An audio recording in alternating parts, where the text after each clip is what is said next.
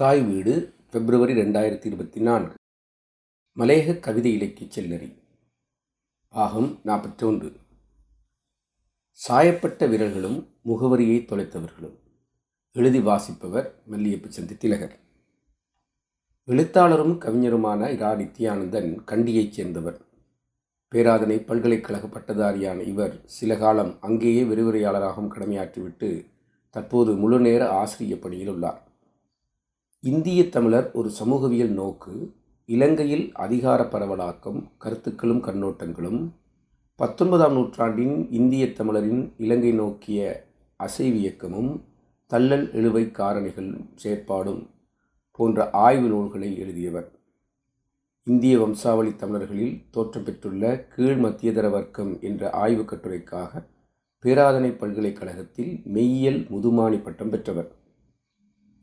இவ்வாறு கல்வியியல் சார்ந்தே தனது ஆய்வுகள் பட்டங்களை பெற்றபோதும் கவிதை, சிறுகதை, நாவல் என புனைவு இலக்கிய பக்கங்களிலும் அதிகமாக நாட்டம் காட்டி வருபவர். மூன்றாவது பரிணாமம் எனும் சிறுகதை தொகுதியையும் தந்திருப்பவர். முகவரியை தொலைத்தவர்கள் என்பது இவரது முதலாவது கவிதை தொகுதி. இரவை தேடும் நிழல் இரண்டாவது கவிதை தொகுதி. எங்கள் பாராளுமன்றம் எனும் தலைப்பில் அவர் எழுதியுள்ள கவிதை ஒன்று இவ்வாறு அமைகிறது.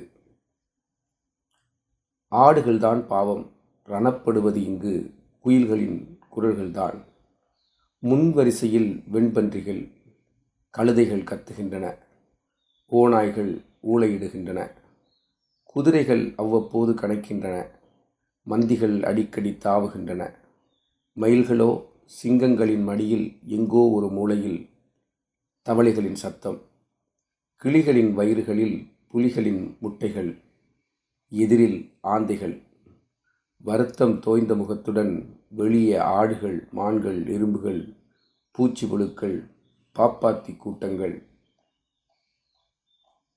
பாவம் இங்கு வெளியேயுள்ள பூக்கள்.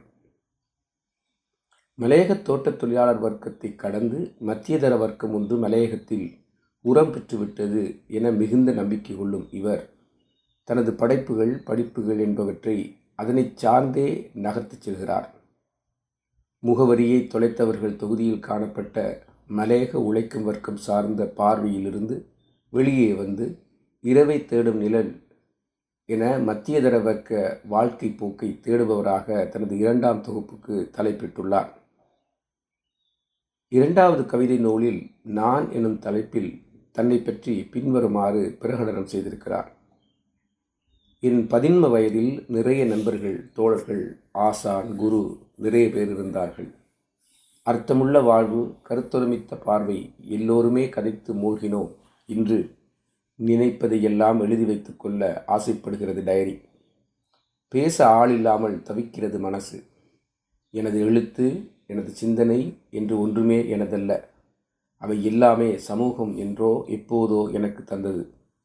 இன்று முழுதாய் நான் பொதுவெளிக்கு வந்துவிட்டேன் என்று சொல்வதற்கு என்னை தடுக்கிறது என் அறிவு. அதுக்கு இன்னும் நாள் இருக்கிறது என்று சொல்கிறது என் பயணம்.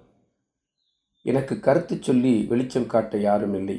எனது அனுபவமே எனக்கு நண்பன், நானே எனக்கு தோழனாய், அதுவே நானாய் நான் பயணிக்கிறேன் ஏதோ ஒன்றை நோக்கி. சாயப்பட்ட வீரர்கள் நல்லையா சந்திரசேகரனின் முதலாவது கவிதை நூல். மாத்தளை மாவட்டத்தில் ஆசிரியராக பணியாற்றும் இவர் கவிதை, சிறுகதை, கட்டுரை, பாடலாக்கம், ஹைக்கு என பல துறைகளில் இயங்குபவர். மாத்தளை பிரதேசம் கல்வி, பண்பாடு, கலை, இலக்கியம், நாட்டாரியல் போன்ற பல்வேறு துறைகளில் உயர்நிலையை எய்திருந்தமையை வரலாற்று எமக்கு சுட்டிக்காட்டும்.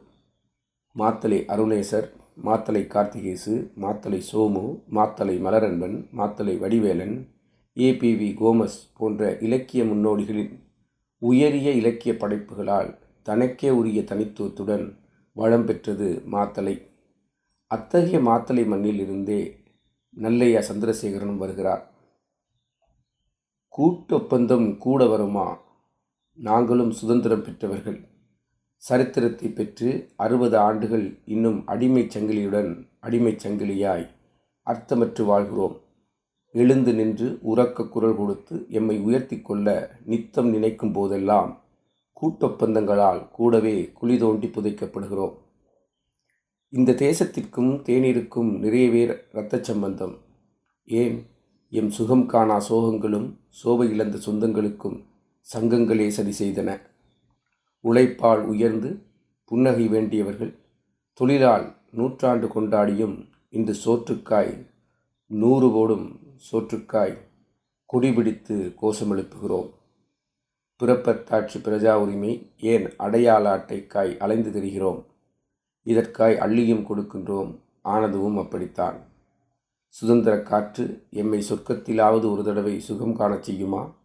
இல்லை சுகம் காண அங்கும் கூட்டப்பந்தும் கூட வருமா என்பது இவரது கவிதை. இவரது கவிதைகள் குறித்து எழுதியுள்ள விமர்சகர் வானா செல்வராஜா இவ்வாறு எழுதுகிறார். சந்திரசேகரன் நம்பிக்கை தரத்தக்க கவிஞர். பாடுபொல் வலிமையானது, ஆழமானது, உண்மையை பேசுவன.